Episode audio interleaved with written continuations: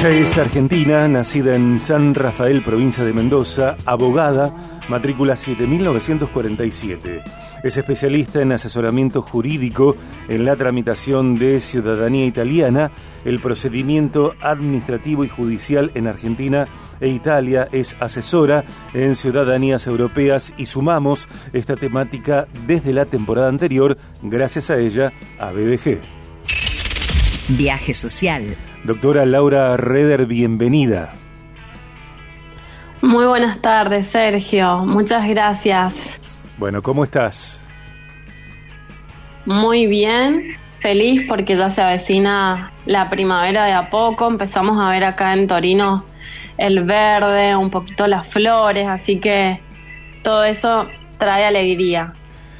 De acuerdo a las temperaturas que estamos atravesando en la ciudad, eh, pareciera ser que el verano hubiera comenzado ayer o la semana anterior porque Ah. eh, hace mucho calor, mucho calor. Bien, bueno, tenemos que estar siempre agradecidos de, de la época que nos toca. Tal cual. Laura, venimos hablando, nos venís explicando acerca de, por ejemplo, juicios de ciudadanía, hasta dónde llega el procedimiento, eh, juicio por falta de turnos, la prueba necesaria para iniciarlo. Eh, tus columnas están disponibles en podcast BDG, en Spotify y tantas otras plataformas. Y hoy llegás con la temática respecto de beneficios de la ciudadanía italiana vía judicial, en particular la situación actual de Torino. Eh, las personas pueden tramitar su ciudadanía en Torino, sin embargo hay eh, un requisito indispensable que a la vez se conecta con una alta erogación. Es decir, hay una gran diferencia, una diferencia de costo abismal entre tramitar la ciudadanía italiana en Torino, en Italia, donde vivís, y eh, hacerlo desde Argentina. Exacto, Sergio, es así. Como hemos hablado en charlas anteriores, eh, bueno, yo estoy acá en Torino y cuento la situación que se vive aquí, que justamente es, como lo hemos hablado anteriormente, las personas pueden, en el caso de mm, querer realizar su ciudadanía italiana, pueden viajar aquí a Italia. Y también sabemos, como lo hemos hablado anteriormente, que tienen la opción, en el caso de que no consigan turno, hacer la ciudadanía vía judicial. Y este es el tema que vamos a hablar, justamente el gran beneficio de hacer la ciudadanía vía judicial en cuanto a un tema que es fundamental, los costos. Sí. La Sí, ley, la ley que nos di, la ley nos dice que para realizar la ciudadanía vía administrativa en Italia, que puede ser en cualquier parte de Italia, solo que como estoy en Torino, vivo y tengo de cerca la situación de Torino. Por supuesto que en toda Italia no es igual, pero para traerles la situación de Torino, ¿qué sucede? Cuando viajan, sea de Argentina o de cualquier otro país a Italia, la ley dice que sí pueden hacer la ciudadanía presencialmente, pero necesitan ser residentes italianos. Esto tiene que ver con fijar ciudadanía. Fijar, digamos, la residencia. Residencia. Vos tenés que tener Perdón, residencia. la residencia. Exacto, la residencia. ¿Y cómo se hace para fijar la residencia? Es el punto uno, es un punto muy importante y en este punto sinceramente tendríamos, Sergio, para escribir un libro, Claro. pero sabemos que tenemos poco tiempo y siempre somos muy sucintos. Entonces, punto número uno, residencia. ¿Qué tengo que hacer? Buscar un, un afito, un contrato de locación. Aquí en Torino es muy difícil. ¿Por qué? Porque Torino era una comune que era muy, es en realidad, saben hacer muy bien el trámite. En su principio eran muy ágiles. Entonces se hizo esta fama Torino y todo, y en harán dos años atrás, las ciudadanías sí salían en tres o cuatro meses. La situación actual de Torino, por este auge, por esta fama que adquirió, es que está saliendo la ciudadanía en un plazo posterior a un año. Y como hemos, y como hemos hablado antes, Sergio, te he comentado, les he comentado a todos, que el juicio está llevando entre ocho meses, un año, un año y un poco más, de acuerdo a la tarea del tribunal.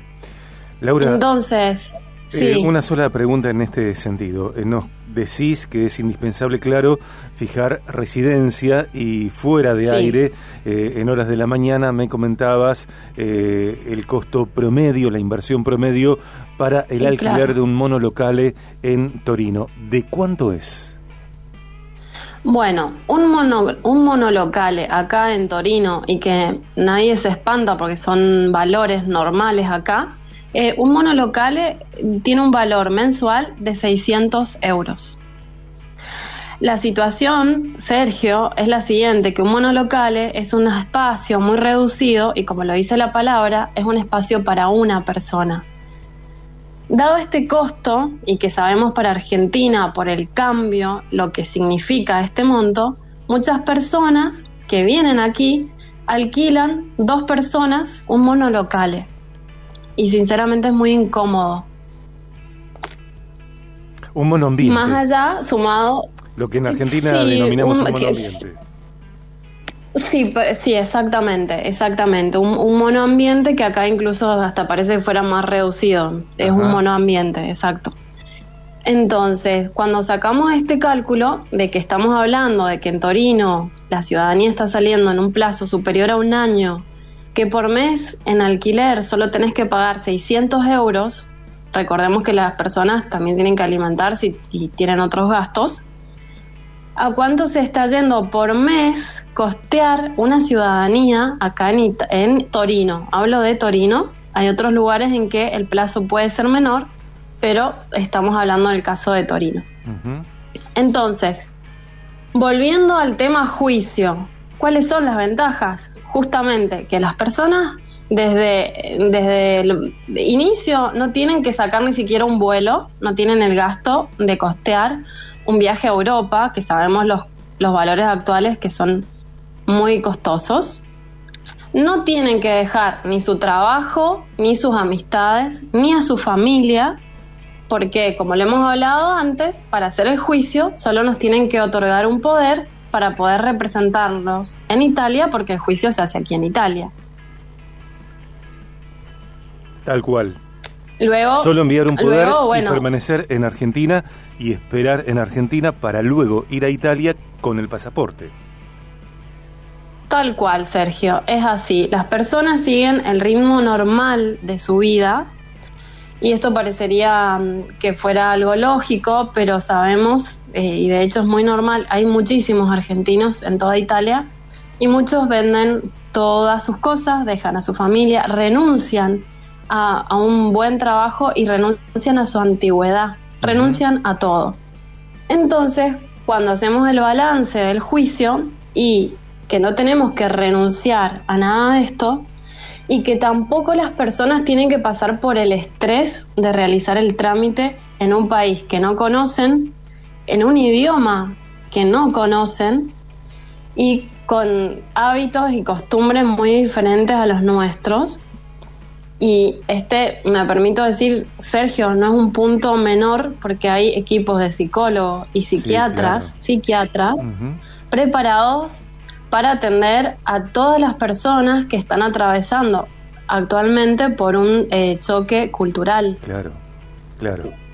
Laura. Eh, Entonces, no son pocos los aspectos a analizar de ninguna manera, al contrario, creo que son eh, muchos los aspectos y el que citas del emocional, del psicológico, eh, es fundamental. Por otra parte, también me comentabas que mucha gente no quiere ir a Italia, eh, quiere el pasaporte para viajar a través de distintos países, incluso Estados Unidos, y eh, subrayar que cualquier pasaporte de la Unión Europea, en especial el italiano, otorga el acceso a Estados Unidos sin necesidad de visa. Exacto, Sergio, es así y este es un punto fundamental, porque como muy claramente lo has dicho, muchas personas nunca en su vida pensaron venir a Italia, tal vez sí a, visitar eh, de vacaciones, pero no a pasar más de un año en un trámite. Entonces, ¿qué mejor que la persona siga su vida normalmente en Argentina o en Perú o en Chile, donde sea que esté, le llega eh, le llega su acta, porque nuestro trabajo llega hasta entregarles el acta italiana. A la persona se le da el acta italiana, se lo reconoce desde el nacimiento como italiano y allí puede sacar el pasaporte en su lugar, en su país de residencia, o si ya quiere en esa instancia, por ejemplo, venir a Italia, puede venir a Italia y ya tramita el pasaporte, que como hemos, como aclaramos antes, el pasaporte es solo un documento de viaje, no le otorga la ciudadanía. La ciudadanía se le otorga la sentencia y la inscripción en el comune de Lavo. Laura, eh, una eh, persona de la audiencia, un, oyente premium, eh, me escribe para comentar que para ingresar con pasaporte italiano a Estados Unidos es necesario sacar el ESTA. ¿Qué es el ESTA? Sí, sí. Bien, exacto, es correcto. El ETA es un ETIAS, creo que es la, las siglas correctas. Es un, es un permiso que es bastante sencillo de llenar y junto con el pasaporte la persona puede estar tranquilamente en Estados Unidos y puede hacerlo ya sea por, por mm, trabajo o puede solicitar incluso una residencia temporal en Estados Unidos.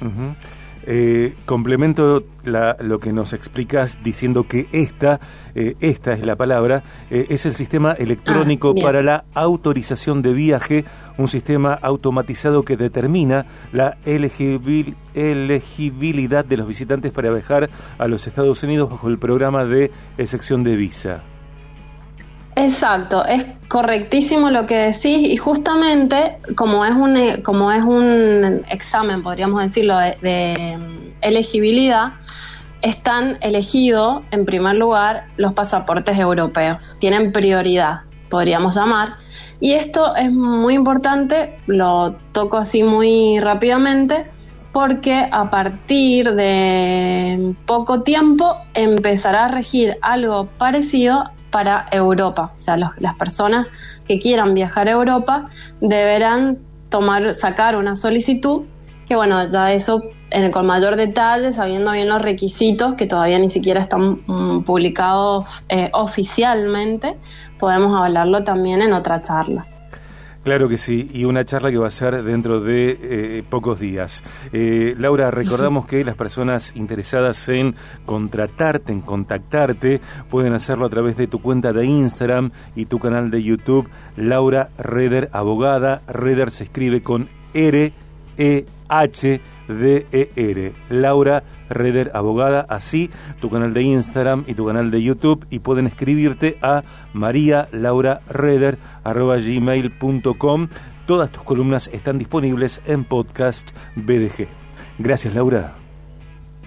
Gracias Sergio, es sinceramente una alegría siempre eh, poder compartir estas charlas con ustedes y, una alegría mayor seguir en el canal. Muchas gracias. Laura, y no te despido sin agradecerte muy en particular, quería hacerlo al aire, eh, un comentario que publicaste a raíz de un posteo mío eh, en el que yo hablo de lo que significa eh, para mí, por lo menos, eh, lo que significa eh, en parte... Ser anfitrión. Exactamente, la conducción para mí tiene dos aspectos clave. Uno es la disposición a anfitrionar, el otro es cierto carisma. Gracias, muchas gracias Laura, por lo que escribiste hablando de mí.